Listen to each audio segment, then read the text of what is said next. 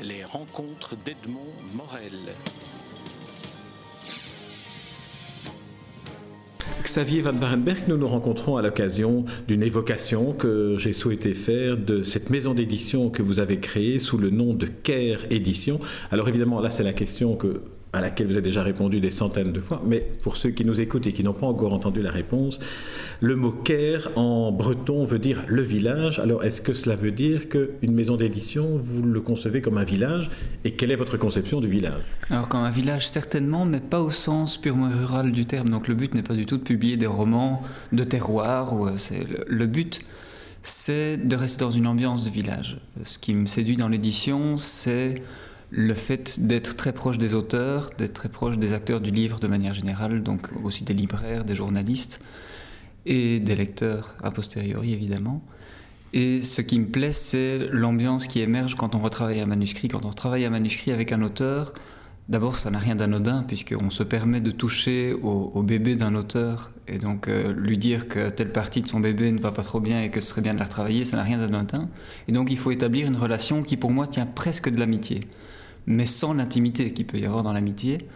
Et euh, cette amitié particulière, sans intimité, je la rapproche de, la, relation qu'on peut avoir avec des très bons voisins. Et où est-ce qu'on trouve de très bons voisins sinon dans un village C'est vraiment de là que vient l'idée de Caire, parce que édition du village, ça sonnait tout de suite en français beaucoup trop rural. Et comme j'ai passé pas mal de temps et j'ai habité en Bretagne, ben Caire semblait une évidence. On a vu l'origine de, de, la maison d'édition, en tout cas l'origine linguistique du nom de la maison d'édition Caire. Alors qu'en est-il maintenant de votre parcours à vous en tant qu'éditeur? D'où venez-vous? C'est une excellente question et la, réponse n'est pas tout, toute simple parce qu'elle est, en tout cas l'affaire courte n'est pas simple. Alors quand je suis sorti de mes études purement de mes humanités, je n'avais aucune idée de ce que je voulais faire, mais tout m'intéressait. Donc j'ai fait des maths, j'ai fait euh, des langues orientales anciennes, j'ai fait du journalisme, j'ai fait des relations internationales, et le seul diagnostic de ça, c'est que vraiment je ne savais pas vers où aller. Et parallèlement à ça, j'ai eu la chance de travailler euh, au tout tout début avec Brise de Passe de Nostalgie euh, comme journaliste littéraire. Donc ça m'a permis de rencontrer une série de gens, de Marc Lévy à Jean d'Ormesson, euh, et de préparer les interviews pour eux, de les filmer, etc. C'est vraiment par là que je suis rentré dans le monde de la littérature, même si je lisais beaucoup. Et parmi les chroniqueurs de Brise de Passe, il y avait Vincent Engel. Et Vincent Engel euh, m'a vite demandé de réaliser quelques menus travaux pour lui. C'était de l'entretien de son site web, des choses comme ça. On a sympathisé très vite. Et il m'a demandé de diriger sa petite maison d'édition qu'il avait créée, vraiment toute petite. C'était une structure éditoriale. Et euh, c'est par là que je suis rentré dans l'édition. Vraiment la gestion au jour le jour d'une maison, la comptabilité, la gestion de l'impression, vraiment le côté technique. J'ai appris à mettre en page à ce moment-là. Et puis Vincent Engel, encore lui, est devenu directeur de collection au Grand Miroir, donc de la, collection littéraire de la Renaissance du livre, du temps où elle existait encore. Et il m'a demandé à ce moment-là de venir avec lui pour m'occuper du travail vraiment au jour le jour. Donc la relecture des manuscrits, le retravail avec les auteurs, mais aussi la création de la nouvelle maquette de la collection, la mise en page, etc. Et là, ça a vraiment été le travail d'un éditeur profondément au jour le jour pendant plus de deux ans. Puis la collection s'est arrêtée. Et j'ai ressenti un vide profond au moment où ça s'est arrêté parce que justement j'avais découvert cette relation d'amitié dont on a parlé au début avec les auteurs et je suis devenu accro à cette relation-là. Et c'est ce qui fait que j'ai eu vraiment envie de développer ma maison. J'avais déjà publié un ou deux bouquins, mais c'était plus de par occasion, il n'y avait pas de projet éditorial derrière. Mais là, une fois que le Grand Miroir s'est arrêté, j'ai eu envie de, prolonger ce que le Grand Miroir a fait. C'est vraiment comme ça que Care est né. Alors, euh, créer une maison d'édition, c'est aussi euh, se donner des, lignes éditoriales, se donner un, catalogue et surtout le, fil d'Ariane d'un catalogue. Alors, euh, quelle est la manière dont vous avez souhaité constituer votre catalogue au début? C'était une maison d'édition littéraire d'emblée ou est-ce que vous avez aussi abordé d'autres types de publications plus documentaires? Alors d'emblée, l'idée, en tout cas dans le sens éditorial, donc je ne parle plus des tout premiers titres qui étaient plus de l'occasion. Euh, l'idée, c'était de prolonger l'ambition du Grand Miroir, qui était d'établir en Belgique une maison d'édition qui serait une référence de qualité, comme Actes Sud peut l'être en France. Euh, c'était vraiment publier des ouvrages, des romans adultes, euh, mais qui, qui seraient très travaillés d'un point de vue littéraire. Mais pas une... maison d'édition littéraire, de littérature générale. Alors. Votre modèle, c'est Actes Sud, finalement. Absolument. Ça, c'était vraiment l'ambition. C'est d'ailleurs toujours l'ambition, mais ce n'est plus limité à ça. Parce qu'évidemment, le problème, surtout quand on se lance, c'est que créer une maison d'édition qui ne publie que des romans adultes, ce qui est déjà une niche malgré tout, et en même temps quelque chose qui est extrêmement exploré, euh, c'est très compliqué d'en vivre. Et c'est ce qui fait qu'au fil des occasions, j'ai commencé à publier des romans jeunesse, toujours avec l'ambition de publier des romans de très grande qualité, très travaillés, mais la jeunesse s'exploite de manière totalement différente. Et puis, de nouveau, au fil des occasions, des essais sont venus se greffer là-dessus. Ce que, pour l'instant, ça veut dire, c'est que cette maison est le reflet à peu près parfait de ma personnalité. Je vous ai dit que tout m'intéressait, ou en tout cas énormément de choses au moment de mes études. La maison d'édition n'est que le reflet de ça. Vous avez déjà, lorsqu'on voit votre, votre site internet, on, voit que vous avez euh, annoncé une série, une série d'engagements. J'aimerais qu'on les, passe, euh, qu'on les passe en revue. Alors, euh, vous en avez identifié quatre. Euh, le premier, la rationalisation. Est-ce que ça veut dire que pour se lancer aujourd'hui dans une aventure euh, économique aussi, qui est celle de lancer une maison d'édition, il faut avoir une autre approche que celle que pratiquent euh, certaines maisons d'édition aujourd'hui, c'est-à-dire pléthore de livres? Disons que de toute manière, quand on se lance, en tout cas du point de vue où moi je me suis lancé, où je ne pars pas avec un patrimoine extraordinaire derrière moi qui me permettrait de publier à tort et à travers sans me poser de questions, il faut un moment que je puisse en vivre, ou en tout cas que ça ne me coûte pas d'argent au strict minimum. Et donc il faut effectivement rationaliser. Je ne peux pas me permettre de sortir chacun de mes livres à 3 ou 4 000 exemplaires, ce qui pour la Belgique est déjà beaucoup 3 ou 4 000 comme tirage initial. De toute façon, je ne peux pas me le permettre. Euh, je préfère tirer à 500 ou 600 exemplaires, ce qui me permet de couvrir correctement les libraires belges, et puis retirer si ça se révèle nécessaire. Mais de toute façon, oui, la rationalisation, c'est le, souci numéro un, en tout cas, à mon avis, pour un éditeur qui se lance et qui veut durer.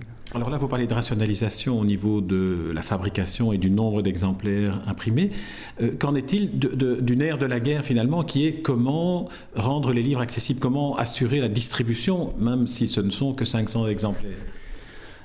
Au tout tout début, comme je pense n'importe quel éditeur qui débute, euh, j'ai assuré moi-même ma distribution. Donc, en gros, assurer moi-même ma distribution, ça veut simplement dire que j'envoyais par la poste. Je ne parle pas de diffusion encore. La diffusion, je l'ai faite aussi moi-même. Mais à un moment, je passais 5 jours de la semaine sur 7 sur les routes à aller voir tous les libraires, ce qui me sert beaucoup. Mais enfin, c'était pas possible de continuer comme ça. Diffusion, précisons-le pour ceux qui ne connaissent pas le monde de l'édition, c'est vraiment être le représentant de l'éditeur et faire du porte-à-porte chez les libraires pour leur présenter le catalogue. C'est tout à fait ça. Et effectivement, vous faites bien de le préciser parce qu'il y a souvent une confusion entre diffusion et distribution. Et, mais évidemment, quand on lance un catalogue, quand on a un ou deux titres euh, et qu'on n'a pas d'entrée particulière chez les distributeurs ou diffuseurs, on ne trouve pas de distributeur-diffuseur. Et donc il fallait attendre un peu, et maintenant ce temps-là est écoulé, euh, pour trouver un distributeur-diffuseur suffisamment grand pour pouvoir m'accompagner dans ma croissance plutôt que de me limiter dans un certain coin. Et bon, maintenant j'ai la chance d'avoir un distributeur assez important qui est français, d'ailleurs au départ, euh, qui est MDS, et un diffuseur qui fait partie du même groupe qui s'appelle Média Diffusion et qui s'occupe également de Dargo et du Lombard, pour ne citer que. Et donc j'ai une force suffisante pour être présent n'importe où en librairie, en tout cas en Belgique. Alors, on a cité l'exemple d'Actes Sud. Actes Sud est basé en province, comme disent les Français, c'est-à-dire en dehors de Paris et en particulier en dehors du petit cercle germano-pratin. Est-ce que être basé en Belgique veut dire qu'on fait partie aussi de la province française, c'est-à-dire qu'on a peut-être plus de difficultés à avoir accès aux libraires euh, en France alors il y a certainement une difficulté à avoir accès aux libraires en France, simplement parce que la tâche de convaincre un distributeur-diffuseur français est encore beaucoup plus compliquée que celle de convaincre un distributeur-diffuseur belge. Euh, pour, diverses raisons, majoritairement économiques évidemment. Euh, et ensuite, rien à faire dans le monde de la littérature francophone. Le seul lieu de légitimation à l'heure actuelle, c'est Paris. Donc si on n'est pas à Paris, il faut déjà effectivement avoir des arguments de masse, que je développe d'ailleurs en allant chercher des auteurs qui, à Paris, veulent dire quelque chose, euh, pour, pour, essayer justement d'obtenir une certaine légitimation sans laquelle on n'existe pas. On peut continuer à être un petit éditeur, mais l'ambition, en ce qui me concerne, n'est pas de rester un petit éditeur. Alors on va revenir aux, engagements. Euh, vous avez parlé du fait que vous publiez les livres que vous publiez en un nombre raisonnable d'exemplaires pour le marché belge ou pour les marchés que vous visez, euh, mais vous avez aussi comme objectif de ne pas publier trop de titres. Oui, alors ça, ce n'est pas vraiment un objectif en soi. C'est-à-dire que je ne veux publier que le nombre de titres que je suis capable d'assumer moi-même. Euh, donc il n'y a rien à faire pour l'instant. Grosso modo, je développe ma maison seule. Je pense qu'il n'est pas raisonnable d'envisager de publier plus de 10 ou 12 titres tout confondus sur l'année quand on est seul. Parce que plus que ça, je ne pense pas que je sois capable de les travailler seul. Et c'est comme ça que je définis ma maison, c'est par la profondeur de travail. Donc le jour où je publierai plus, ça voudra simplement dire que j'ai trouvé quelqu'un pour m'épauler. Mmh. Alors on va, on va évoquer le, dernier point, mais en parlant des auteurs cette fois-ci, euh, vous avez évoqué dans la définition du village selon vous qu'il y avait cette, euh, ce voisinage complice, on peut dire, entre l'éditeur et les auteurs, ça veut dire retravailler avec eux leurs textes. Alors comment concrètement cela se passe-t-il, par exemple, avec un, des écrivains, un de vos écrivains que j'ai déjà interviewé d'ailleurs, euh, Giuseppe Santoliquido, par exemple, comment concrètement se passe cette relation particulière entre vous, éditeurs, et les auteurs qui vous proposent un manuscrit eh bien, sincèrement, il y a une part de mystère là-dedans, parce que tout me paraît très très évident dans ce travail. Quand je reçois un manuscrit et que j'accepte ce manuscrit simplement parce que c'est un coup de cœur, pour l'instant, comme je publie peu, je peux me permettre de ne publier que mes coups de cœur.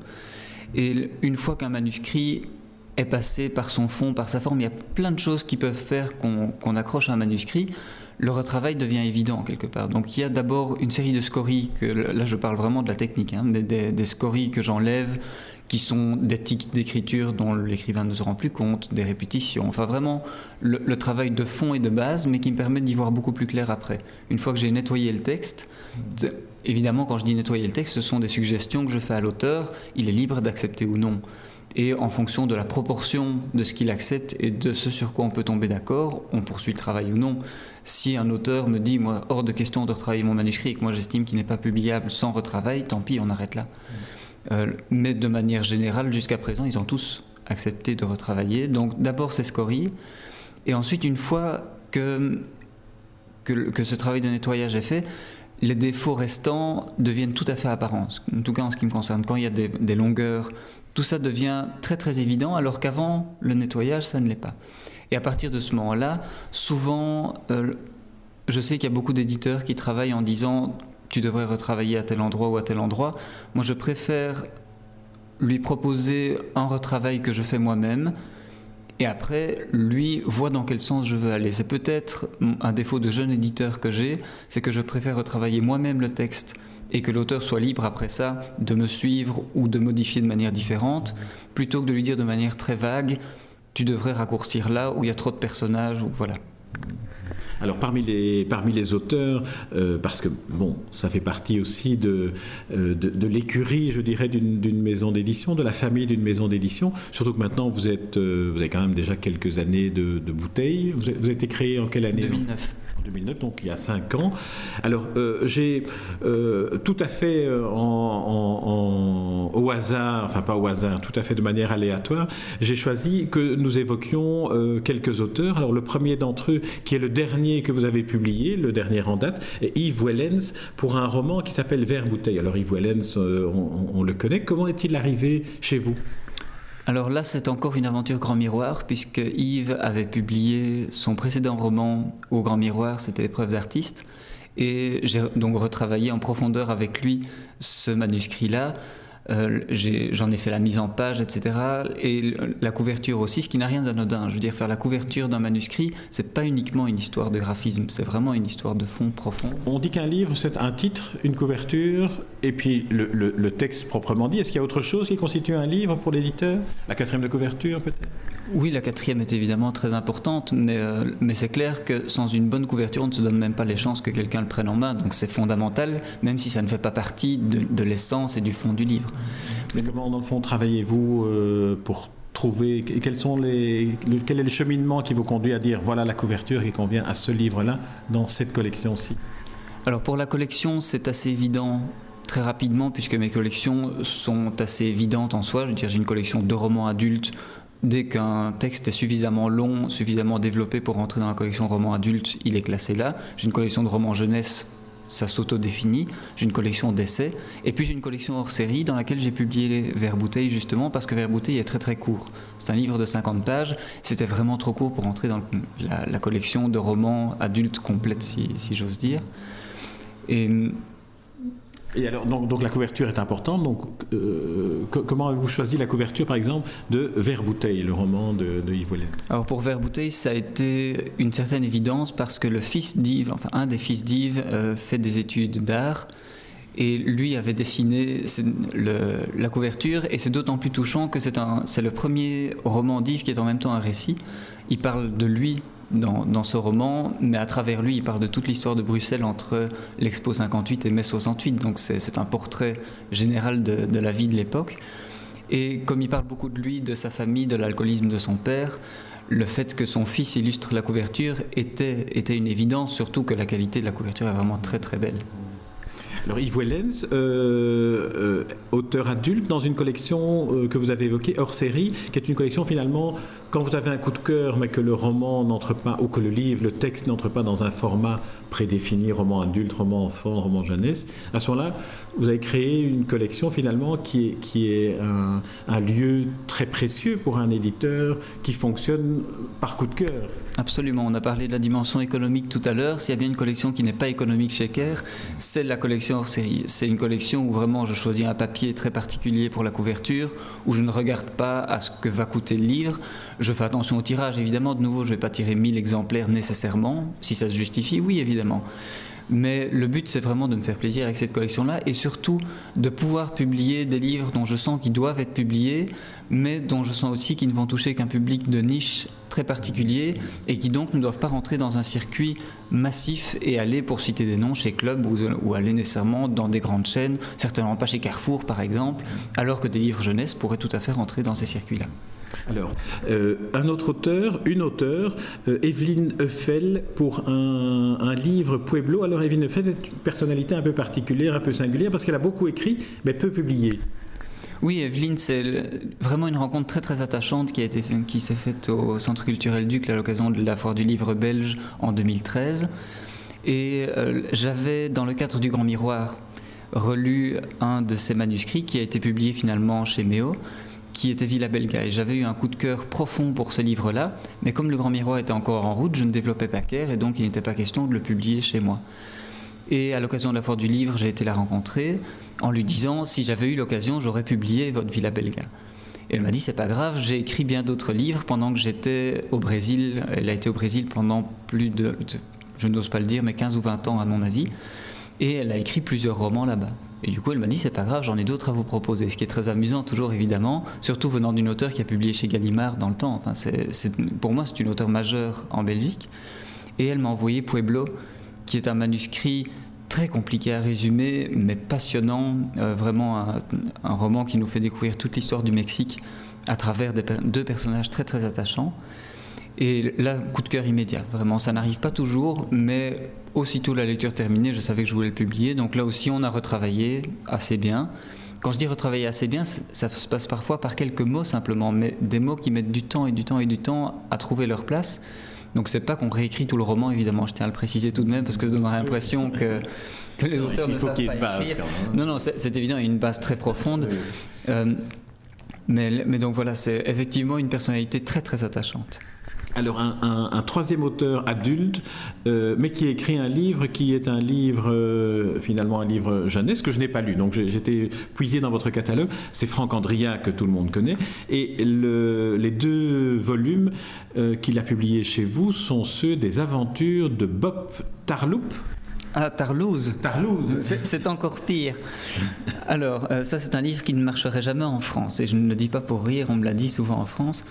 Euh, alors je vais tout de suite clarifier les choses. Bob Tarlouse, c'est un adolescent qui a environ 14 ans dans le premier tome, qui adore la couleur rose, qui adore les enquêtes policières, qui est passionné par la panthère rose, mais qui n'est pas homosexuel. Simplement, pas de chance pour lui, il porte ce nom absolument affreux de Tarlouse. En plus, il a un père qui s'appelle Fernand Tarlouse, qui est le supporter de l'Olympique de Marseille de base, qui ne supporte évidemment pas de s'appeler Tarlouse et qui supporte encore moins d'avoir un fils qui vit ça très bien. Et donc ce, sont des romans jeunesse qui, à travers des histoires policières, explore vraiment les stéréotypes, la lutte contre les préjugés, avec quelqu'un dont le nom est Arlouse. Alors évidemment, ça me fait beaucoup rire quand en France, on me dit changez le nom et on le publie. Mais tout repose sur le nom, évidemment. Et vous disiez deux tomes, le troisième va sortir en mars. Ah, ah voilà, très bien, très bien. Et alors dans l'actualité, il y a aussi dans l'actualité roman jeunesse un, roman de Jean-Luc Cornette. Alors illustré aussi, euh, c'est un, roman illustré. Alors là, comment travaillez-vous les, les collections jeunesse? Alors l'illustration, c'est vraiment un monde que je découvre en ce moment, et c'est grâce à Jean-Luc Cornette que je le découvre vraiment. Euh, Jean-Luc est venu à moi de manière extrêmement euh, gentille et humble. C'était très particulier parce que c'est un auteur massif de bande dessinée, un très très grand scénariste. Je le découvre maintenant, mais je n'y connais rien en bande dessinée. Ce qui fait que son nom au début ne me disait pas grand-chose. Et il est venu en me présentant un roman au milieu de tous les autres. Euh, et il se fait que c'est mon épouse qui l'a lu en premier et qui a eu un coup de cœur absolu pour ce livre-là, donc je l'ai lu. Le coup de cœur s'est suivi d'un deuxième de ma part, et je n'ai découvert qu'après ça qui était Jean-Luc. Donc ce n'est vraiment pas en me disant il a ses réseaux que j'ai décidé de le publier, c'était profondément le roman. Et lui m'a dit j'aimerais bien essayer de travailler avec un illustrateur montant pour l'instant qui s'appelle Thomas Gilbert, qui illustre Björn Le Morphir, notamment chez Casterman. Et je, je l'ai suivi, je lui ai dit je te fais confiance. Et euh, Thomas a donc fait la couverture, il a fait trois illustrations à la Hetzel, comme ça, en, grand, en grand format à l'intérieur. Et magnifique, évidemment. C'était, ça convenait parfaitement à l'ambiance du roman, ça convenait parfaitement à ce que Jean-Luc avait envie de faire. Et depuis, Jean-Luc m'a présenté une série d'illustrateurs.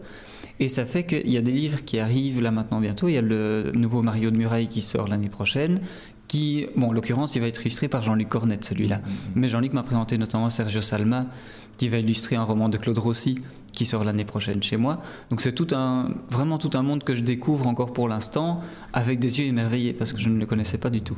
Très bien. Donc on peut, est-ce, qu'on peut penser alors qu'il y aura finalement deux grands axes dans la maison d'édition, littérature générale pour adultes et cette brèche dans laquelle vous entrez et qui a l'air de vous enthousiasmer, qui est la littérature jeunesse et notamment la littérature jeunesse avec illustration? C'est quelque part un peu le nouveau bébé, la jeunesse. Donc je suis très très enthousiaste parce que, parce que c'est tout neuf.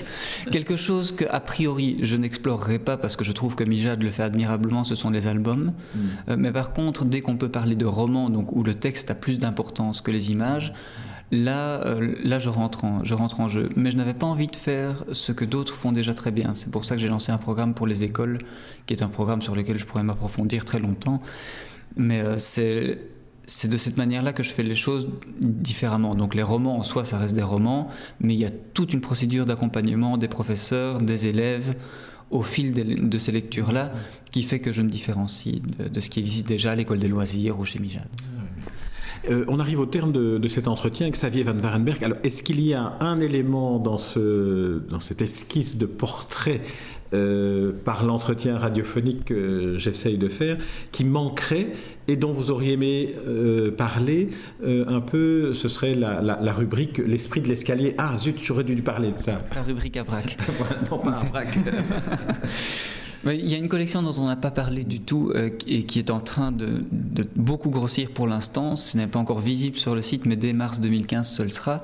C'est la collection Témoins du Monde. C'est une collection d'essais qui reflète au mieux finalement ma personnalité du point de vue scientifique et du point de vue science sociale, euh, et qui est donc une collection d'essais. De nouveau avec des coups de cœur, il n'y a pas de ligne particulière là-dedans, si ce n'est ma volonté profonde de faire de la vulgarisation, très précise mais accessible au très grand nombre. Donc il y a des collections comme chez Mardaga par exemple qui s'adressent à un public, ils le disent eux-mêmes, motivé. Et ce que j'ai très envie de faire, c'est de faire de la vulgarisation scientifique de base, mais particulièrement précise, et c'est pour ça que Témoins du Monde se développe. Et quels seraient les premiers titres, si on peut déjà les évoquer?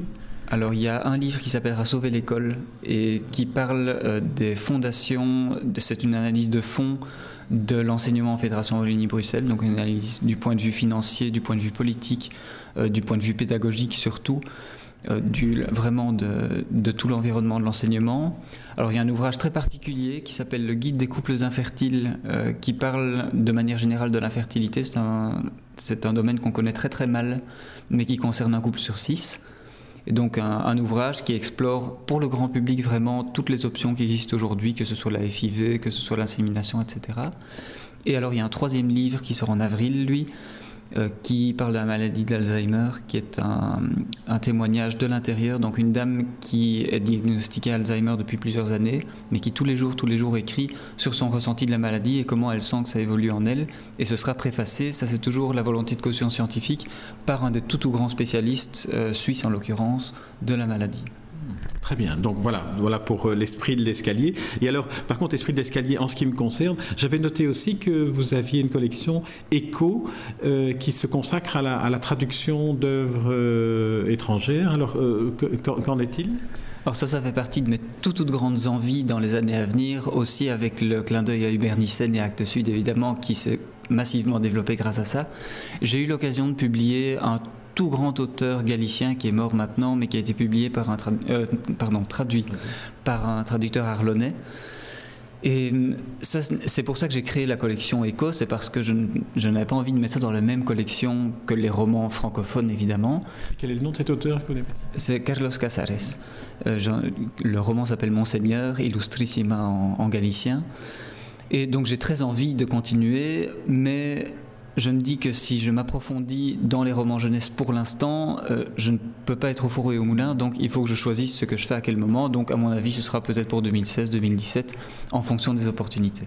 Très bien. Xavier Van Warenberg, je vous remercie pour cet entretien à bâton rompu, avec y compris cette nouvelle rubrique que nous venons d'inventer, l'esprit de l'escalier.